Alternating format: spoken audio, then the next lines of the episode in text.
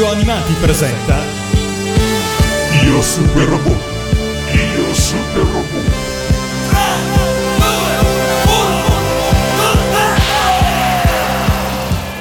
Quel robot è perfetto. Non c'è nulla da correggere o da modificare. Rio. Con Mazinga Z potrai essere come un dio o come un demonio.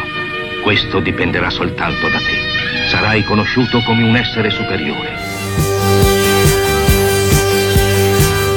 Ben ritrovati su Radio Animati per la tredicesima puntata di Io Super Robot, la seconda dedicata a Gig Robot. Io sono l'invulnerabile Matteo. E io l'invincibile Mito Common.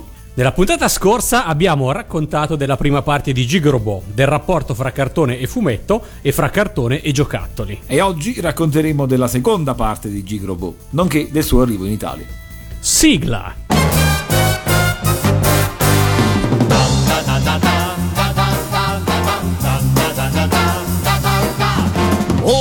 が辞めたら誰がやるのか。今に見ていろ埴輪賢人全滅だ。走れ。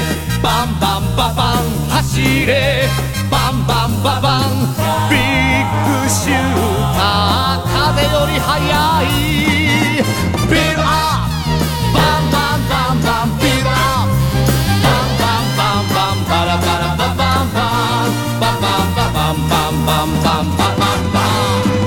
ン腕が飛び出す。足が飛び出す。磁石の威力が。鋼鉄ジグ。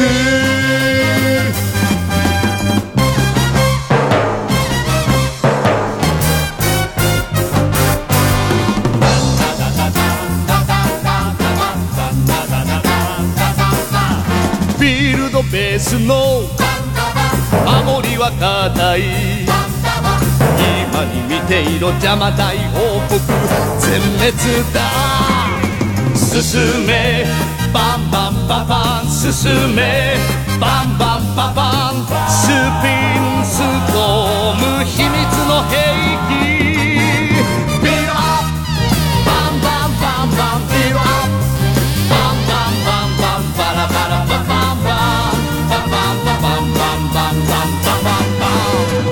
ン腕が飛び出す足が飛び出す科学の力だ鋼鉄神宮 Nella scorsa puntata eravamo rimasti all'arrivo dell'imperatore del drago, con il quale la storia di Gig prende una svolta molto significativa. La campana di bronzo nascondeva infatti un terribile segreto per il popolo Yamatai e la sua regina.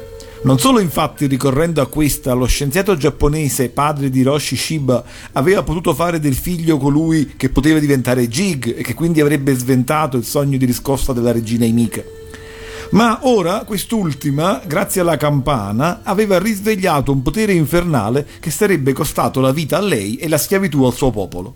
Insomma, il potere che sembrava garantire al popolo Yamatai di rivedere la luce si rivelava invece un salto nell'oscurità. Quindi l'azione del professor Shiba, ovvero sottrarre la campana ai Mika per rendere Hiroshi invulnerabile, in realtà era a vantaggio non solo dell'umanità ma pure di Mika e dell'impero Yamatai.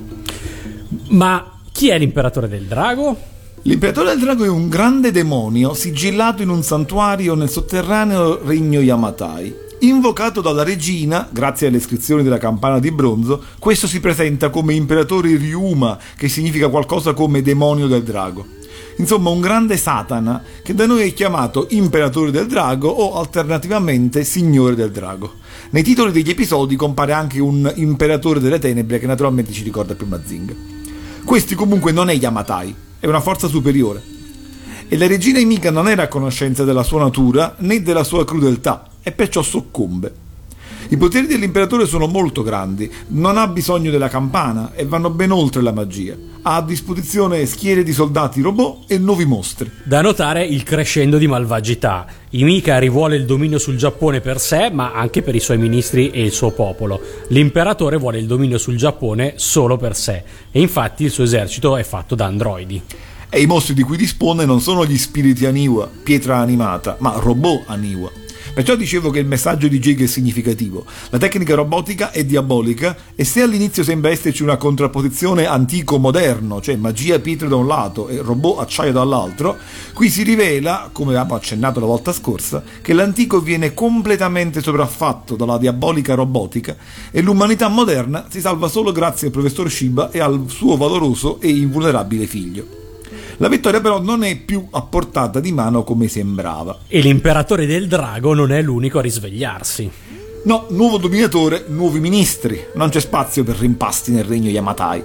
Ed ecco comparire nell'episodio 32 il generale Flora.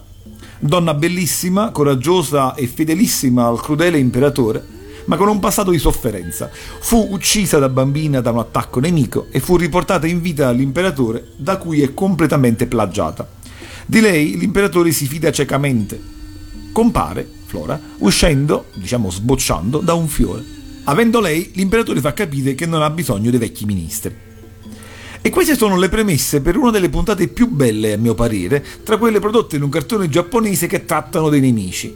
Proprio la 32, rivolta al centro della Terra. Bella perché non solo mostra, come già più volte si è visto in getto in Mazinga, che i nemici, pur se malvagi, hanno un senso dell'onore, ma mostra anche che, se anche crudeli, hanno pur sempre un concetto della giustizia e soprattutto della fedeltà. E c'è anche chi tra loro è disposto a sacrificarsi per questo. Umiliati dall'imperatore, due dei tre ex ministri della regina, Ikima e Amaso, non sanno che fare. Ma Mimashi, l'altro, rivela loro quello che è successo. Quel maledetto imperatore ha ucciso la nostra regina e a noi ci tratta come cani. Che hai detto? L'ha uccisa lui? L'ho visto con questi occhi. Lui ha ucciso Emika. Non potrò mai dimenticarlo. La regina invocava il suo aiuto e lui l'ha uccisa senza alcuna pietà. Senza alcuna pietà! E qui parte la discussione che fece passare le mie simpatie da Amaso a Minashi. Dobbiamo riprenderci il regno. Yamatai appartiene ai suoi ministri. Ascoltate. Il nostro esercito è ancora intatto. Mimashi, le tue non sono che utopie. L'esercito dell'imperatore Yamatai è invincibile. E tu lo sai meglio di tutti noi. Traditore, hai venduto la tua anima all'usurpatore. Alla fine Mimashi riesce a convincerli che l'unica salvezza per tutti è invertire ciò che è successo. Pur se terrorizzati dalla paura di chi sanno più forte, Ikima, Amaso e Mimashi sobillano quindi il popolo e l'esercito Yamatai contro l'usurpatore. Bene, dice Mimashi, se falliremo dovremmo rassegnarci a vivere schiavi del tiranno per sempre. E approfittando del fatto che l'esercito dell'imperatore e Flora erano fuori a combattere contro Jig, robot d'acciaio, Mimashi arma un mostro Aniwa e si dirige dall'imperatore per costringerlo ad abdicare. Già abbiamo avuto modo, quando parlammo di Goldrake, di apprezzare Gandalf per la sua fedeltà nella penultima puntata di UFO Robot. Qui però Mimashi lo supera di gran lunga. Apprezzate il coraggio. Grande maestà, quale ministro della grande regina Emika, sono venuto ad eseguire le sue ultime volontà. Ti ordino di abdicare. Che cosa hai detto? Cane, ti ha forse dato di volta il cervello? Te lo ripeto, abdica. Altrimenti ne subirai le conseguenze. Dannato cane, come oggi ti farò pentire di essere nato. E il colpo di stato sta riuscendo. Il mostro Aniwa arriva per aiutare Mimashi e intanto Amaso e Ikima guidano con successo l'esercito per prendergli il potere. In un fascinatissimo scontro tra mostri Aniwa armati di spada che emergono dal fondo della terra e guerrieri robot armati di fucili. Ascolta il mio consiglio. Abdica finché sei in tempo. Ti ordino di tacere. Tu non puoi più ordinare niente. Non hai più esercito, usurpatore. Flora, torna indietro. È un ordine. Ormai è troppo tardi. L'imperatore non è certo tipo da prendere ordini, ma è in difficoltà. Io non sento patti con nessuno. Va bene, come meglio desideri. Ti rispedirò all'inferno da dove sei venuto. Genko, uccidilo! E qui, purtroppo, Hiroshi ha avuto la meglio troppo presto sul robot inviato da Flora. E doppiamente purtroppo non lo ha però distrutto del tutto. Per cui, mezzo danneggiato, il robot imperiale torna alla base in tempo per salvare l'imperatore e distruggere il mostro Aniwa. Per Mimashi non c'è scampo. Maestà, tutto bene, maestà? Tutto per il meglio. C'è stata soltanto una rivolta dei soldati di Mika. È stato lui a fomentarla. Io ho soltanto reclamato i sacrosanti diritti della regina Emika. Sta zitto, cane! La rivolta è finita. Per tutto il resto della serie, Amaso e Ikima cercheranno di trovare un modus vivendi con l'imperatore, ma non riusciranno più a far sostanzialmente nulla. Sempre più umiliati, loro e il popolo Yamatai vedranno i soldati terribili dell'imperatore distruggere i loro campioni in tornei, come nella puntata Raggi Omega, oppure dell'imperatore stesso. Non c'è nulla da fare, la tua fedeltà nei confronti della regina Emika è troppo sfacciata. Per fortuna che ci sono io dalla parte di Jig del super robot, altrimenti avremmo dovuto cambiare titolo alla trasmissione. Figurati che la puntata 41, il ritorno di Mika, da piccolo mi emozionò tantissimo e anche qui senza volerlo finivo per tifare contro Jig il robot d'acciaio. Lì infatti Kim e Amaso ricorrono alla magia nera per riportare lo spirito di Mika indietro dai morti e riescono a farla reincarnare in un mostro aniwa, ma il mostro verrà sconfitto da Hiroshi. Ritorno di Mika neanche troppo dignitoso, se ricordo bene si reincarna in un mostro aniwa dalle fattezze bestiali a quattro zampe insomma. Ma lasciamo da parte Mika sconfitta, sottolineiamolo, e i suoi ministri. Abbiamo parlato ancora troppo poco di Flora. Già, in generale Flora.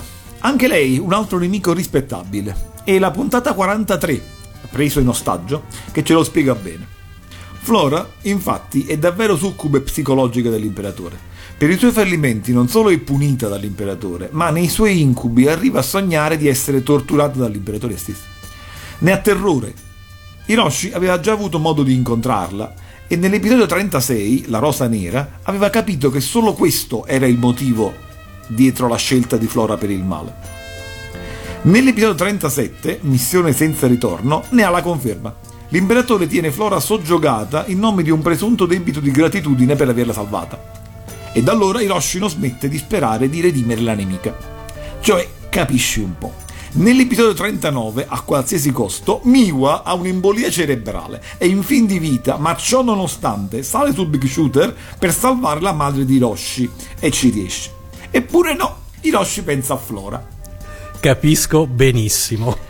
Comunque, dicevamo, nell'episodio 43 viene fatto prigioniero da lei e in questa occasione le dice chiaramente che è solo la paura a muoverla, che il suo animo è diverso ed è capace invece di amare. E le rivela, per averlo saputo dal padre, che ad aver ucciso la famiglia fu in realtà proprio la persona che le salvò la vita, cioè l'imperatore. Non c'è motivo di esserne grati, l'imperatore è un crudele assassino. Flora si lascia convincere dalle belle parole di Roshi e capisce di essere stata usata. Arriva al punto di chiedere la pace, ma l'imperatore a questo punto la considera una traditrice e, come dice, non c'è pena più giusta della morte per chi tradisce. E però Flora, affidata ad Amaso e di Kima, non ha difficoltà a farsi liberare da chi odia l'imperatore, anche se non ha più la forza di ribellarsi. E lei a sua volta libera Hiroshi. Hiroshi, non perdere tempo, vattene subito. E tu cosa farai? No, verrai con me, non ti lascio sola. No, il mio destino è segnato ed è assolutamente inutile cercare di cambiarlo. Hiroshi, sono felice di averti salvato la vita. Mi basta questo per dare un senso alla mia esistenza. Spero che tu mi possa perdonare tutto il male che ti ho fatto. Non ti dimenticherò mai, te lo giuro, Hiroshi. Insomma, si è innamorata. Hiroshi la ringrazia e va via. Ma ora Flora non è più succube. Mi hai deluso profondamente, ma ti darò la possibilità di chiedermi perdono. Ho preso la mia decisione e non torno indietro. Ci è voluto molto tempo prima che me ne accorgessi, ma oggi per me è cominciata una nuova vita. Hiroshi mi ha dato il coraggio di reagire e mi ha insegnato che per amore si può fare qualunque cosa, anche morire. Sono felice come mai lo sono stata. E ovviamente muore sacrificandosi. La cosa più bella che mi sia capitata nella vita è stata quella di averti incontrato. Addio Hiroshi! Ora però tocca a Hiroshi superare la paura dell'imperatore. Nell'episodio 44, Oltre la vita, questi, ormai fuori di sé, decide di attaccare con tutti i mezzi. E sta per avere la meglio, ma nulla può fermare Hiroshi che ha capito ormai di non dover avere paura perché, come gli dice il padre, Hiroshi, rivivrai oltre la morte. Qualunque cosa abbia voluto dire il professor Shiba con questa frase è vera. Ma è vera soprattutto per lui. Nell'ultima puntata, la 45, all'ultimo respiro, Hiroshi può affrontare finalmente l'imperatore. E se riesce a sconfiggerlo è perché Miwa ha eliminato Amaso e perché il padre ha deciso di sacrificarsi per la seconda volta pilotando dal suo computer la parte separabile e volante della base antiatomica e lanciandosi contro la nave di Ikima. Con questo Jig finisce. Non mancano i colpi di scena, si è visto, ma in vero il vero unico punto debole della serie è proprio il finale affrettato. Affrettato e con qualche cosa di già visto. Il sacrificio del professor Shiba ricorda un po' quello del professor Kabuto nel grande Mazinga. Eh già, non, solo, ma anche l'imperatore che invoca gli dei che diventa gigantesco per combattere contro Jig, il robot d'acciaio, ricorda Raidin, anche se a parti invertite. E poi la morte di Amaso e di Kima è descritta molto rapidamente, niente di paragonabile a quella di Zurio di Gandalf. O per tacere di Mayumi che scopre solo allora il segreto del fratello senza particolare drammaticità. La scena finale di Hiroshi che davanti a Miwa dichiara al padre di voler restare a difendere e combattere per la pace del suo popolo però si apprezza molto. E pensare che avevano ancora un episodio a disposizione. eh, perché la storia arriva alla sua conclusione nell'episodio 45, ma Jig va in onda per un totale di 46 episodi. Sì, infatti, l'ultima puntata, verso la vittoria, è un condensato di 25 minuti di tutta la trama In pratica è un mini film di montaggio di tutti gli episodi. Per chi volesse è il modo più rapido di rivedere il cartone.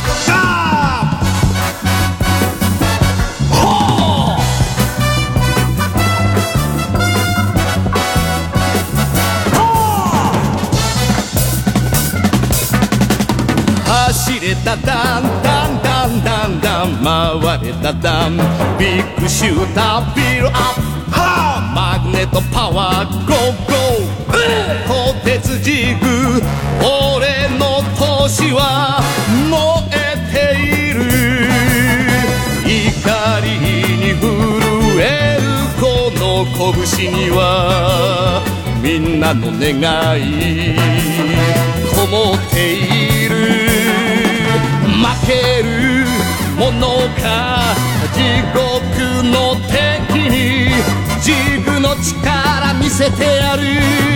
やだだだ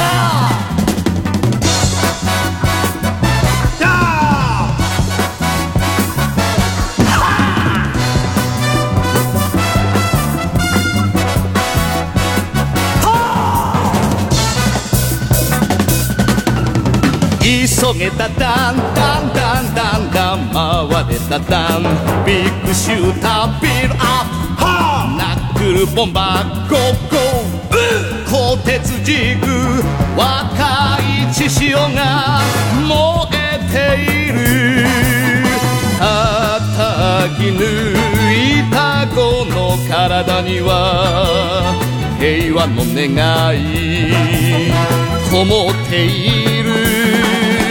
負けるものか力見せてやる。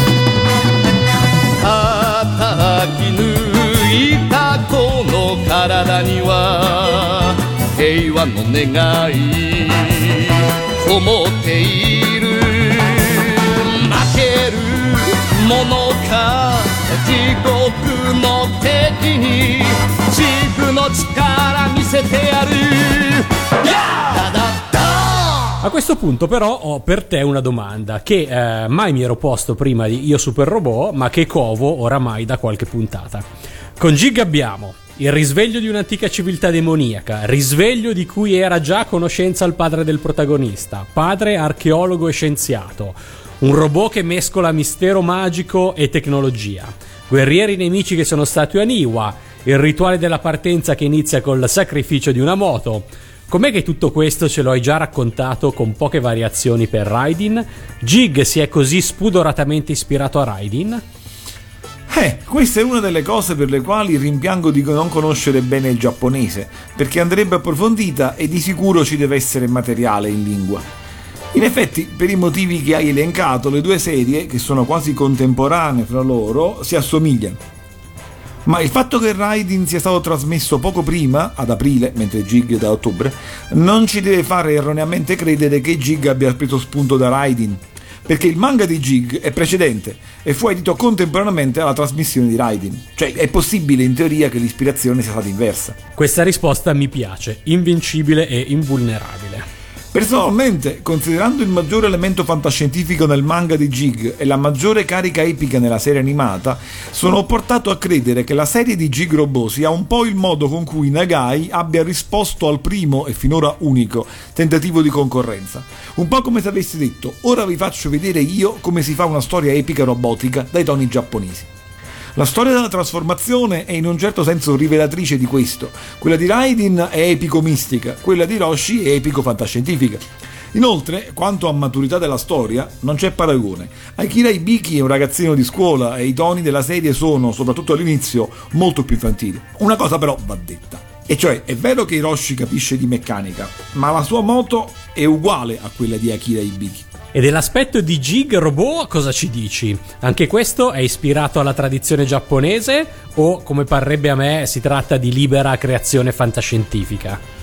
Ma che io sappia non è una maschera tradizionale giapponese, però eh, non mi sembra il volto molto fantascientifico, credo che anche nell'aspetto del robot questa volta per differenziarsi da Mazinga si sia puntato su qualcosa dai toni e dai colori che richiamano più la tradizione locale, credo. Passiamo al successo di Jig in Giappone, ai nostri occhi sempre inspiegabilmente inadeguato, non viene neanche coinvolto nei crossover di Gonagai al cinema. Ti dico subito, io, come penso un po' tutti abbiamo fatto, ho vanamente importunato più di un giapponese sul punto. Ma anche beccandone uno dell'età giusta, cosa già di per sé difficile, non sarebbe facile trovare un fan di Jig in Giappone.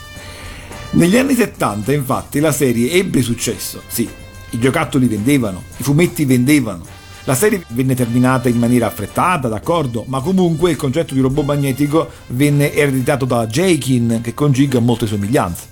Quanto ai crossover, pensa che un Goldrake contro Jig era stato in qualche modo pianificato, ma non fu realizzato per una banale questione di concorrenza tra Fuji TV e Net TV.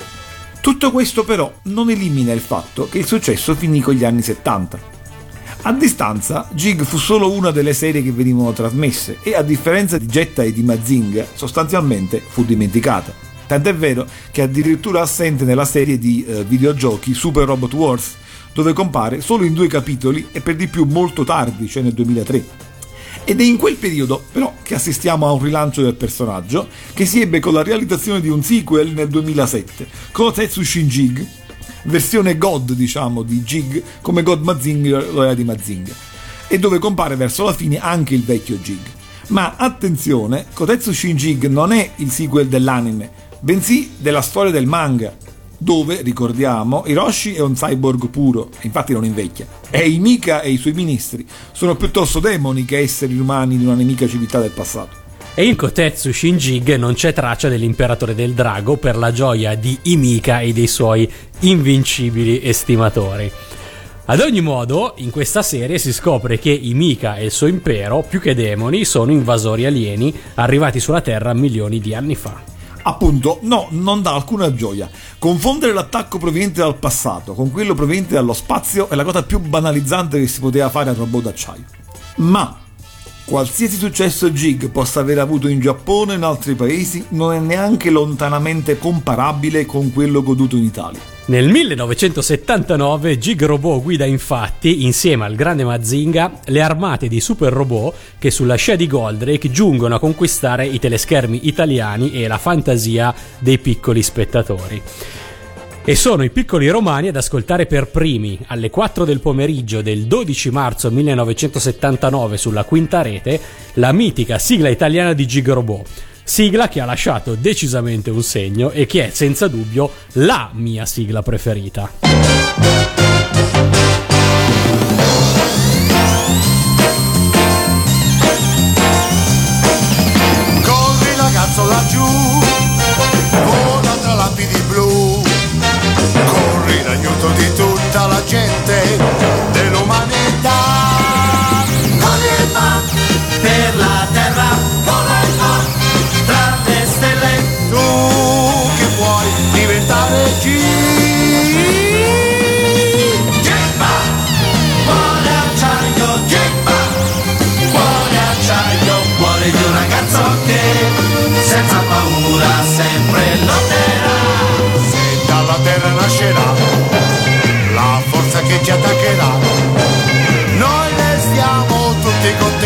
perché tu, tu sei G.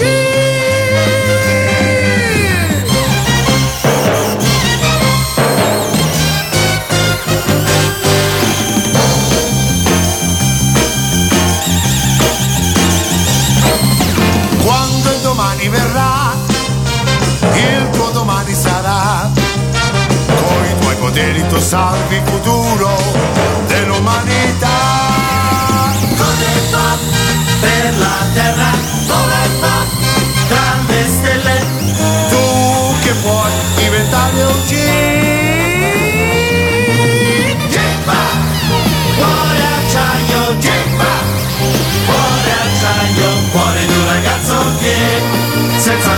paura sempre lotterà. Se dal passato arriverà una nemica civiltà, noi restiamo tutti con te perché tu, tu sei Sì, Gig arriva in Italia prestissimo. È attestato nelle tv locali nella primavera del 79, già a marzo come hai ricordato, ed è arrivato quindi forse addirittura prima del grande Mazinga. Comunque da subito fu un colpo di fulmine. Il successo di Gig fu immenso. A conti fatti, se escludiamo il bombardamento di merchandising, che per Gig per forza di cose fu molto minore, ed escludendo le vecchie generazioni, per le quali la notori- la notorietà di Goldrake trasmesso alla Rai era maggiore, mi azzardo a dire che Gig ebbe addirittura più successo di Goldrake per la nostra generazione. Assolutamente d'accordo, basta pensare a quanti, diciamo, in età leggermente più adulta hanno scelto come proprio nick in rete Hiroshi e quanti hanno scelto Actarus. Ma anche rimanendo nel 79, per Gig, esattamente come per Goldrake, ci si affrettò subito a realizzare un film per il cinema, Gig il robot d'acciaio contro i mostri di roccia, montando assieme alcune puntate della prima parte della serie. Sì, che ti posso dire? Sarà stata l'ambientazione più esotica. Forse lo stesso punto che magari ai giapponesi sarà apparso meno attraente? Chissà. Sarà stata la bellezza della sigla iniziale, che non solo è una delle mie sigle preferite anche, nonostante da piccolo preferissi Mazinga Z, ma che è oggettivamente una canzone bella proprio in sé. Sarà il fatto che la storia è così epica da permettere una riflessione che va oltre il manicheo buoni cattivi, come avete visto nel simpatico battibecco con cui ci siamo divertiti io e Matteo, facendo vedere come i due bambini vedevano e ancora vedono il mondo ivi narrato in maniera differente. Sarà stata la potenza delle voci, il tono epico, la trasformazione che teneva incollati i bambini richiamati al televisore dal suono del ciondolo di Roshi. Non lo so. Fatto sta che io ero tra questi, Gig era il mio cartone preferito. Lo guardavo la mattina prima di andare a scuola, mi vestivo infatti davanti al televisore della cucina e immaginatevi la felicità dei miei genitori e arrivavo tardi a scuola per finire di vedere la puntata. Lo ritrasmisero mentre ero all'università e arrivavo tardi ai corsi della prima ora perché volevo finire di vedere la puntata. Poi alla fine mi decisi a registrare tutte le puntate da Telecapri, dove lo hanno trasmesso nelle mie parti almeno fino agli anni 90 inoltrati. Direi che chi ho di fronte condivide probabilmente questa emozione. Assolutamente sì, da piccolo io ero Hiroshi. Nocche sempre colorate col pennarello per riprodurre i guanti e soprattutto quando ogni pomeriggio giocavo con gli amici ai robot riuscivo a scegliere per primo e a fare Gig. E poi il dramma quando a Milano proiettarono nello stesso pomeriggio al cinema Mazinga contro Goldrake e Gig il robot d'acciaio contro i mostri di roccia. Dovevo scegliere fra un film evidentemente inedito da una parte e il mio robot preferito dall'altra. Grandi discussioni a scuola, grandi discussioni nel cortile, ogni bambino aveva il suo film da andare a vedere, io alla fine scelsi Gig. Al cuore d'acciaio non si comanda. E soprattutto dovevo assolutamente scoprire come faceva Hiroshi a disappallottolarsi. Questo nella serie non si vedeva mai ed ero sicurissimo che il cinema avrebbe svelato il segreto di una cosa che non potevo non sapere. Vi lascio immaginare il mio furore quando scoprì che il film era solo un assemblaggio di puntate già viste, nulla veniva rivelato sulla trasformazione inversa da Giga e Hiroshi, gli amici che avevano scelto Mazinga contro Goldrick potevano raccontare di nuove ed inimmaginabili avventure. Già, eh, infatti, bene che l'era ricordato, perché il film di montaggio non fa neanche un po' giustizia al cartone. Perché nel montarlo hanno anche semplificato e frainteso alcuni concetti o punti forti della storia. E poi in Italia abbiamo la grotta dell'impero Yamatai. Non so se sei mai stato al parco dei mostri di Bomarzo. No, davvero? E me lo dici solo ora? Sì, sì, inutile che fingi, ho capito benissimo che arrivi da lì. Comunque, tanto è il successo, eh, come dicevamo superiore a quello avuto in Giappone, che è divertente notare che la stessa Wikipedia giapponese ha frequenti riferimenti alla nostra. Cita per esempio il fatto che Miwa abbia nella nostra Wikipedia una sua voce propria, grande Miwa Uzuki. Cita la nostra versione della sigla E dice, peccando in difetto, che in Italia il cartone è famoso al pari di Evangelion, ma in realtà molto di più, e che nel 2003 la sigla giapponese è stata usata anche per lo spot della Renault Clio. Ricordo ancora di essere rimasto imbambolato prima e inebriato poi di fronte al televisore che tornava a suonare le note di Gig Robot. Senza contare che stavo per cambiare macchina e ogni indecisione fu immediatamente sciolta, Clio grigia come nella pubblicità. Ma io ricordo anche che tu sei uscito invulnerabilmente illeso da un incidente automobilistico. Non rivelo nulla ad un emissario del perfido regno Yamatai, altro che invincibile Shogun. Parlaci dell'adattamento italiano di Gig piuttosto. Ok, l'adattamento italiano di Gig è come quello del grande Mazinga in quanto a qualità e tono epico. È insomma un adattamento classico che mostra il tono serio con cui nel 79 trattavano le serie giapponesi per ragazzi dei toni guerreschi. Personalmente il doppiaggio di Jig è quello che mi dà più soddisfazione vocale all'ascolto. Le voci sono perfette nei vari ruoli, quelli dei buoni, ma la spina l'abbiamo già citato, voci di Roshi. Citiamo la voce di Miwa, quella di Emanuela Rossi e del professor Shiba, Elio Zamuto. Ma poi le indimenticabili voci dei cattivi, autoritarie, carismatiche, aggressive e crudeli, come devono essere. La regina Emica, doppiata da Anna Teresa Eugeni, Mimasci da Diego Reggente, Amaso da Renzo Stacchi e soprattutto Andrea Lala, che ha caratterizzato così bene l'imperatore del drago da renderlo uno dei personaggi più spaventosi delle serie animate. Ho ancora nell'orecchie la frase sta zitto cane con cui uccide il ribelle Mimasci tutte voci che danno grande soddisfazione, al pari e talvolta più dell'originale giapponese, il che, ribadisco, capita raramente. Naturalmente, oltre ad avere i pregi dell'epoca, il doppiaggio ha anche gli stessi difetti che abbiamo notato in Mazinga e in Goldrake. Il più noto di tutti questi difetti è senza dubbio quello che attiene alla identità di Roshi, perché in fondo questa storia ha sempre confuso le idee ai piccoli fan, poi diventati grandi. Nella puntata 13, infatti, abbiamo detto, giunge la rivelazione del segreto della invulnerabilità di Roche da parte del padre. Bene, nella versione italiana dice Perché sono invulnerabile? Va bene, ora che tu sappia. Tu sei come Superman. con grandi sorrisi da parte di quei bambini poi diventati grandi che trovavano involontariamente comico il richiamo all'eroe in calzamaglia colorata, senza che poi la rivelazione spiegasse niente e soprattutto senza che facesse capire eh, che cosa ci fosse di così drammatico per Hiroshi nell'essere come Superman. Qui ci troviamo di fronte a un maldestro tentativo di fare chiarezza, più che un errore. Nell'ultimo episodio, riassuntivo di tutta la serie, il 46, là, verso la vittoria, dove forse gli adattatori avevano anche meglio riflettuto su come spiegare la cosa, viene detto così. Sono un essere umano, sì o no? E ora che tu sappia, figlio mio, sei stato creato da un programmatore genetico. Sei invulnerabile perché devi lottare per la pace. Quindi il doppiaggio cambia e eh, spiega un po' meglio qual è il concetto, ma anche in un modo diverso dall'originale.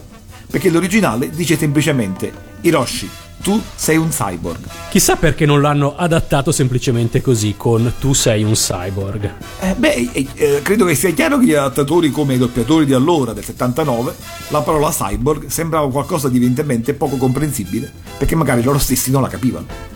E la controprova del resto lo offre quasi il contemporaneo doppiaggio del Daitarn, dove la parola cyborg viene pronunciata, e proprio da Renzo Stacchi, sistematicamente cyborg, e quindi forse hanno cercato di rendere la parola in un modo che si potesse capire la natura di superuomo, di essere umano potenziato di Roshi senza utilizzare il termine inglese. Forse se avessero detto sei un superuomo sarebbe stato meglio. E sei proprio sicuro? E a Corvisieri lo spiegavi tu? sì, hai ragione. Cyborg era l'unica soluzione. Quello era in fondo. Comunque sia chiaro, non per questo auspico lontanamente un ridoppiaggio di Jig che è uscito per la prima volta in DVD all'inizio del 2015. In fondo, pur con un po' di confusione e a danno del dramma uomo-robot, un po' tutti abbiamo capito, come del resto la scorsa puntata tu hai confermato. Quanto alla fedeltà, beh, non ho potuto fare ancora un confronto a tappeto, ma a giudicare dalla prima puntata e da qualche altra è sostanzialmente fedele. Diciamo che ci sono le stesse sviste che abbiamo notato anche in UFO Robot. Talvolta concetti vengono spiegati eh, solo più tardi o vengono detti da altri personaggi. Ad esempio, il fatto di unire i pugni per trasformarsi in Jig, il robot d'acciaio. Nell'originale il professor Shiba lo spiega subito a Hiroshi. Nella versione italiana gli viene detto solo dopo, quando Hiroshi sta cadendo e gli viene in mente il padre che gli dice unisci i pugni. Ma appunto, in realtà è solo un ricordo, mentre da noi sembra che gli parli realmente in quel momento per la prima volta per dargli l'informazione. E invece dei guanti, da noi il professor Shiba fa riferimento ad un esperimento che Hiroshi ebbe a sopportare da piccolo e di cui invece la versione giapponese non parla. Insomma, sono piccolezze che denotano qualche semplificazione. Anche qui però, lo ricordo sempre, soprattutto a chi è abituato a ben altri tagli, non c'è una censura ideologica. Una prova la ebbi ascoltando il dialogo tra Mayumi e una sua amica nell'episodio 6. Mayumi infatti è una piccola ben istruita e religiosa. L'amica di Mayumi invece non crede in Dio perché è su una sedia a rotelle e, nonostante le sue preghiere, non è mai guarita. Di fronte a questa recisa affermazione, Mayumi allora replica: Va bene, allora pregherò Jig. In patente violazione del primo comandamento. Con Hiroshi che a quel punto interviene irritato, non per la violazione del comandamento, ma perché sovraccaricato di responsabilità, ed esclama: Smettila, Jig non è Dio. Ora, io ero certo quando lo riascoltai per la prima volta da adulto che fosse una cosa caratteristica dell'adattamento italiano. Invece è proprio così l'originale. Veniamo al titolo di Jig. Il titolo giapponese ci hai detto è solo Jig d'acciaio, mentre il titolo ufficiale italiano è Jig Robot Uomo d'acciaio, ma tutti lo abbiamo sempre inesorabilmente chiamato Jig Robot d'acciaio. Sì, nella serie infatti è sempre chiamato Jig Robot d'acciaio. La- È una cosa interessante perché il titolo ufficiale italiano mostra, a mio parere, la difficoltà, suppongo iniziale, a capire Kotetsu a cosa si riferiva. Può essere eh, il robot o può essere Hiroshi che è invulnerabile. Secondo me hanno pensato al Superman. È però ben chiaro dal titolo giapponese della prima puntata, che è Seiki no Magne Robot Kotetsu Jigu, cioè Jig d'acciaio, robot magnetico del secolo, che Jig è un robot e che ad essere d'acciaio è il robot. Ecco quindi che l'inserimento di robot tra Jig e d'acciaio, oltre a essere sostanzialmente corretto, è anche opportuno perché suona meglio di Jig d'acciaio. Ed ecco che per tutta la serie, in epico contrasto con la campana di bronzo, ogni qualvolta si deve rendere Kotetsu Jig, viene sempre detto Jig, il robot d'acciaio. E a proposito di epica, perdonate se ho fatto troppo frequenti i paragoni con Omero. Quando parlo di Jig non riesco a evitarlo. E tra l'altro avrete notato che ho sempre detto, a parte qualche caso in cui forse mi è sfuggito, Jig, robot d'acciaio. Perché è proprio questa una delle cose che ho sempre trovato dannatamente epiche del nostro adattamento. Quasi ogni volta che viene pronunciato il nome di Jig si aggiunge il robot d'acciaio. Esattamente come nell'Iliade si sente spesso il pelide Achille, il più veloce Achille. E quindi robot d'acciaio è l'epiteto formulare di Jig. Adattamento sublime. Però c'è una cosa che io non ho capito e che tu, che hai una formazione più scientifica della mia, magari sai spiegarmi. Perché Jig si chiama Jig? La Wikipedia giapponese dà una spiegazione infatti che non capisco. Cioè dice che nella confezione del giocattolo veniva spiegato che il nome di Jig viene da GORG, G-Org, abbreviazione di Gathering Organization. E che vuol dire? Azzardo. Secondo me vuol dire che le parti magnetiche si attraggono, ovvero si radunano together, e poi si assemblano ordinatamente, ovvero si organizzano dando vita al robot. Ah, ecco. Beh, continuo ancora a chiedermi come da G-Org si arrivi a Jig, ma tant'è. Grazie. Ora però, anzi, vorrei ancora che eh, fossi tu a parlarci della sigla italiana che abbiamo ascoltato prima. Infatti, e come ho avuto spesso modo già di osservare, è una conferma di come Jig abbia misteriosamente toccato le corde della nostra cultura italica. Perché a differenza di tante altre, e ogni riferimento a UFO Robot è voluto, la sigla ha capito e spiega pienamente il contenuto del cartone. Infatti, cuore e acciaio è Jig. E qui ci sarebbe anche da capire se c'è, come credo, l'ispirazione dal libro di Mishima Sole e acciaio. Tu che puoi diventare Jig è Hiroshi. Se dal passato arriverà una nemica civiltà, noi restiamo tutti con te perché tu sei Jig, è la storia. Rispetto a questo, il bam ba ba ba bam del testo giapponese impallidisce. È questo il commento di un guerriero a Niwa o di un eroe che corre in aiuto di tutta la gente dell'umanità? Ad ogni modo non sarò certo io a contraddirti. La sigla italiana di Robot d'acciaio è cantata sulla base originale della sigla iniziale giapponese, versione TV mono estratta dalla banda sonora della pellicola. Viene infatti realizzata dalla Cam senza pensare ad un possibile disco. Nonostante il successo discografico di UFO Robot e di Goldrake, si ritiene non ci sia mercato per una sigla di cartoni in onda su tv private locali. Ingenui, io ricordo distintamente che già dopo poco tempo evitavo attentamente i canali Rai. Ciò nonostante, in cam sono dei professionisti e non esitano a migliorarne la resa complessiva, aggiungendo la tastiera mini Moog di Carlo Maria Cordio e il coro dei fratelli Balestra, alla voce solista potente e indimenticabile di Roberto Fogu, che canta sotto lo pseudonimo di Fogus. Roberto Fogu è un esuberante musicista e direttore d'orchestra romano che ha cantato solo due sigle tv, ma che sigle, Gigrobò e Ryu ragazzo delle caverne, scomparso prima che la Goldrake Generation riuscisse a trascinarlo su un palco e questo rimarrà per sempre un mio cruccio. Da piccolo avevo il disco e per me Focus aveva inevitabilmente il volto del professor Shiba. Io invece non davo volto uh, mai ai cantanti delle sigle, ma uh, tornando a Jig va aggiunto che il successo della serie e le richieste della sigla uh, risultano enormi.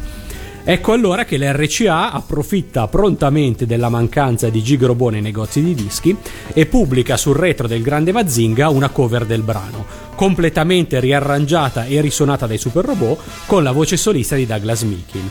Questa cover si distingue anche per una variante nel testo che apprezzerai, se dallo spazio arriverà una nemica civiltà anziché se dal passato arriverà una nemica civiltà. Poco coerente con la trama della serie, ma a posteriori profetica del sequel Kotetsu Shinjig. Cuore acciaio, Gita,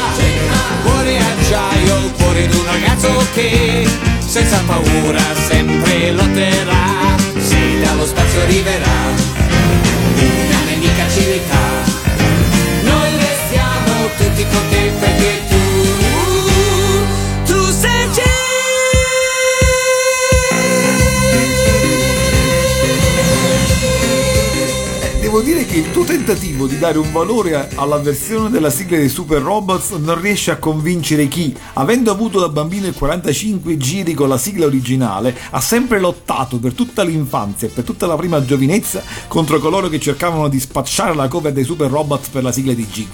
Proprio quel banale riferimento ad un'invasione aliena mi dava un fastidio. Per fortuna mia e dei miei amici non ho mai dovuto fare lotte di questo tipo. E comunque voglio spezzare una lancia a favore dei super robot della RCA che non hanno mai cercato di spacciare la loro come sigla originale. Il riarrangiamento è totale, ma anche mh, solo dalla copertina del disco si capisce che il grande Mazinga è originale e Gig Robot non lo è.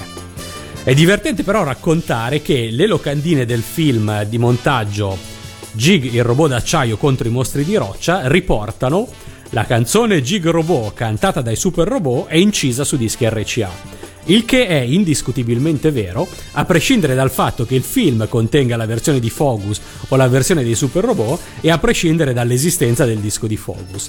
Io non ricordo quale versione di Jig fu proiettata al cinema nel 1979, ma di sicuro su DVD i titoli del film sono accompagnati dalla canzone di Fogus, in una versione allungata con appositi copia e incolla. Comunque, per la fortuna di un'intera generazione, la sigla originale di Fogus non rimane inedita e, appena la Cam e Detto Mariano, suo distributore, realizzano il potenziale economico di Jig, si precipitano a pubblicarne i 45 giri, anche se nella fretta sulla copertina finiscono solo rappresentanti dell'impero Yamatai, con tanto di primo piano di Amazo sul fronte.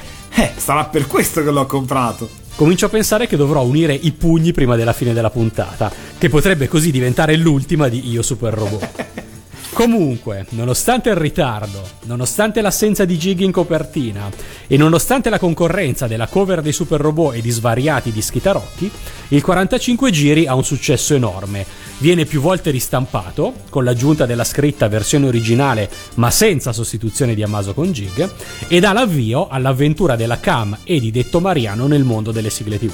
E da piccolo però mi ero convinto, figurati, che Focus fosse Paolo Moroni, altro nome scritto nel 45 giri. Paolo Moroni firma la canzone come autore, anche se la musica è evidentemente quella giapponese di Watanabe, e anche se al testo, come riportano alcune raccolte di sigle curate da Detto Mariano, collaborano anche Marcello Casco e Paolo Lepore. Per il testo italiano valgono tutte le lodi già cantate da te, ma non posso non notare che anche il testo della sigla originale italiana contiene la sua licenza rispetto alla trama della serie. tu che puoi diventare un Jig nel secondo ritornello. E anche questo si rivelerà a posteriori profetico del sequel Kotetsu Shin Jig. Stai citando troppo spesso quell'ignobile sequel. Comunque, di tutte le storie che sono circolate sulla sigla di Jig, la più assurda era quella che a cantarla fosse stato Piero Pelù, la voce di Fib. Cosa che ovviamente non era possibile e che non aveva neanche senso, perché nel 79 Pelù aveva 17 anni. Ma per darvi un'idea della penetrazione di questa leggenda metropolitana, vi dico che io l'ho sentita un amico di un amico a casa mia agli inizi del 90, credo poco dopo, il quale sosteneva candidamente di esserne sicuro perché era scritto proprio nei crediti della sigla finale. Io, che ovviamente conoscevo bene la videosigla finale, sorvolai per pietà, ma forse fui troppo buono. Tu sai dirmi come com'era questa stro- eh, sta strana leggenda? La leggenda metropolitana, e fra l'altro l'amico dell'amico che dice di averlo letto nella videosigla è proprio un tratto tipico delle leggende metropolitane. Certo. E questa è senza dubbio alcuno una leggenda priva di fondamento fu verosimilmente innescata dalla cover di Gig Robot, realizzata nel 1990 da Edipo e il suo complesso, cantata in perfetto stile Litfiba.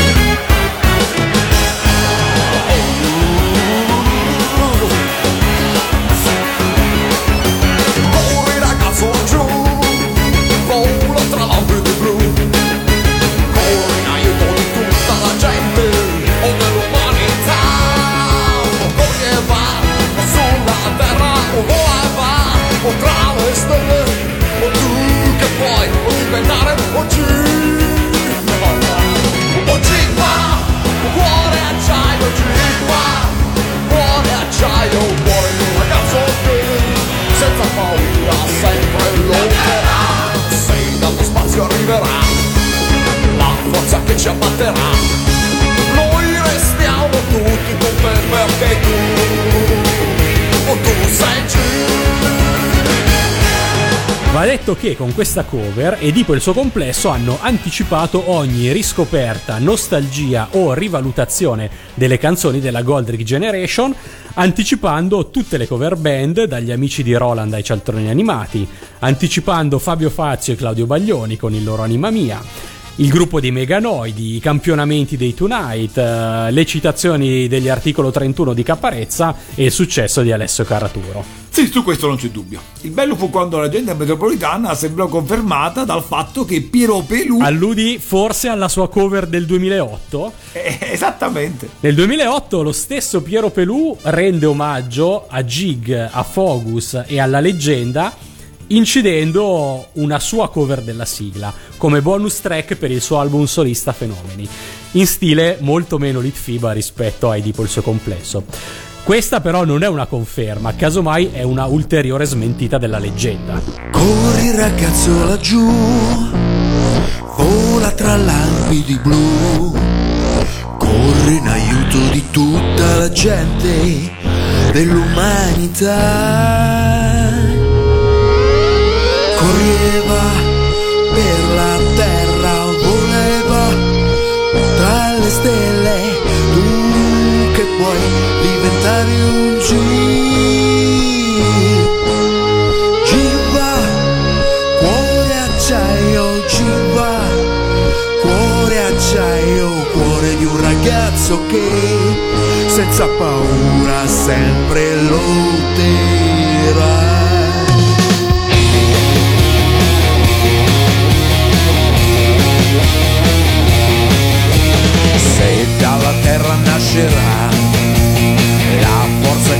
Che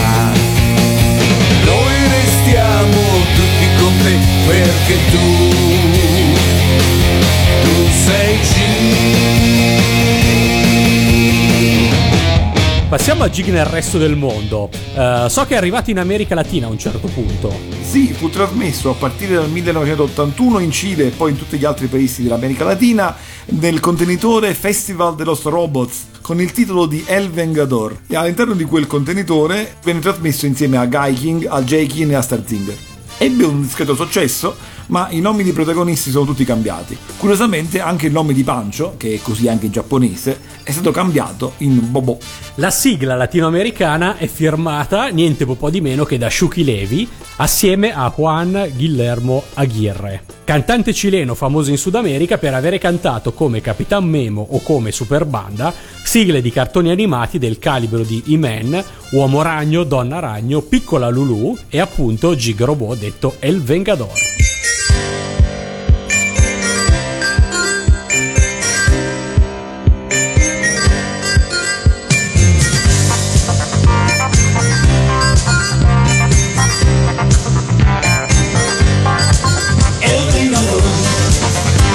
Transforma en un robot.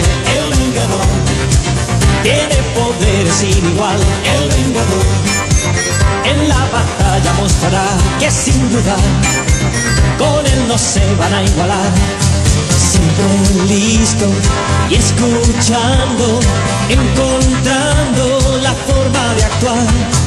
En su nave va volando, va buscando al monstruo infernal, el vengador, que se transforma en un robot, el vengador, tiene poder sin igual, el vengador, en la batalla mostrará que sin duda con él no se van a igualar. Ya conoce la batalla sin cuartel. siempre vence porque lucha por el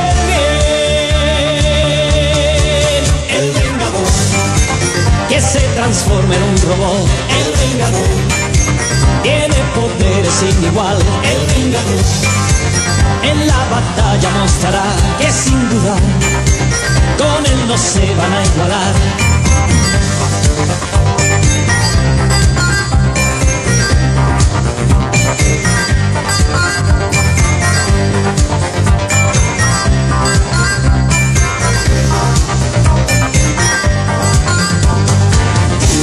Conoce la batalla sin cuartel. Siempre vence porque lucha por el bien. El vengador que se transforma en un robot. El vengador tiene poder sin igual. El vengador en la batalla mostrará que sin duda con él no se van a igualar. El vengador, el vengador, vengador, el vengador, el vengador, vengador, el vengador. Per chiudere, dici qualche cosa sulla colonna sonora originale giapponese di Gig Robot. Eh, sì, la colonna sonora eh, è composta da Michiaki Watanabe e non solo è simile a quella del- di Mazinga, Mazinga Grande Mazinga, ma alcuni temi sono addirittura gli stessi.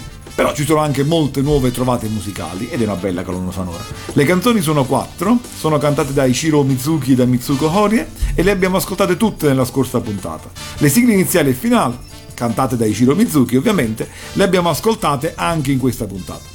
I titoli delle canzoni non sono però particolarmente originali. La sigla iniziale si chiama Kotetsu Jig no Uta, cioè la canzone di Jig. Quella finale, Hiroshi no Temu, cioè il tema di Hiroshi. E Mitsuko Horie canta Michi no Temu, cioè il tema di Miwa, che si sente spesso nella serie. Solo un'altra canzone interna ha un titolo più interessante, per quanto strano. Ore to Jigu wa Kyodai Nanoda. Io e Jig siamo fratelli. E la canta sempre Ichiro Mizuki.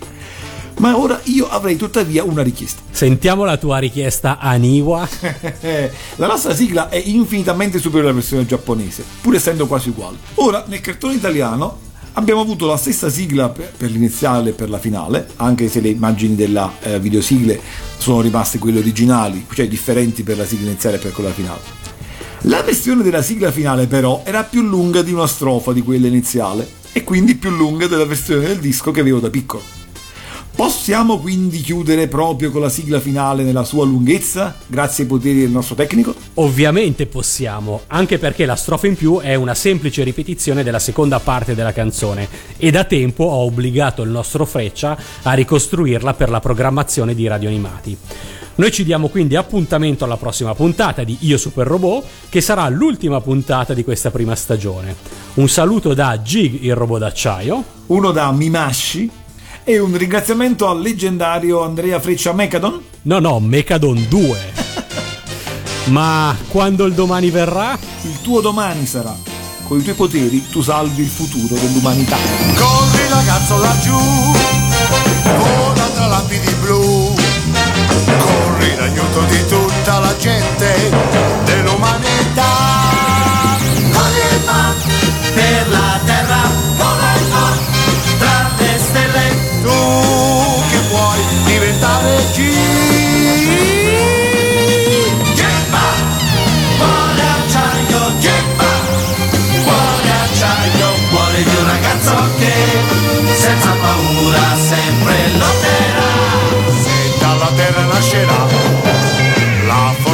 attaccherà, noi restiamo tutti con te perché tu,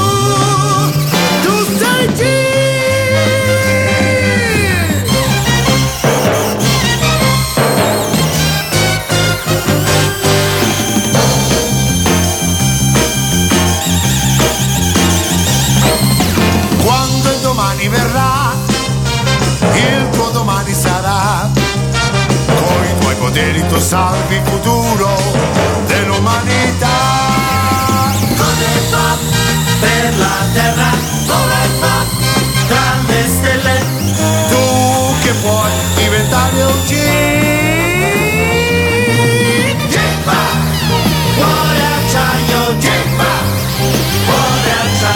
cuore di un ragazzo che senza paura sempre lotterà.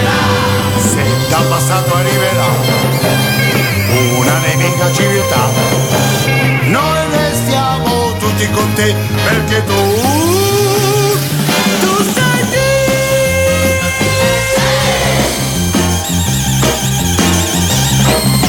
Quando il domani verrà, il tuo domani sarà. Con i tuoi poteri tu salvi il futuro dell'umanità. E va per la terra, vola e va tra le stelle. Tu che puoi diventare un G. Cuore acciaio, gemma, cuore acciaio, cuore di un ragazzo che senza paura sempre lotterà. Se dal passato arriverà una nemica civiltà, con te perché tu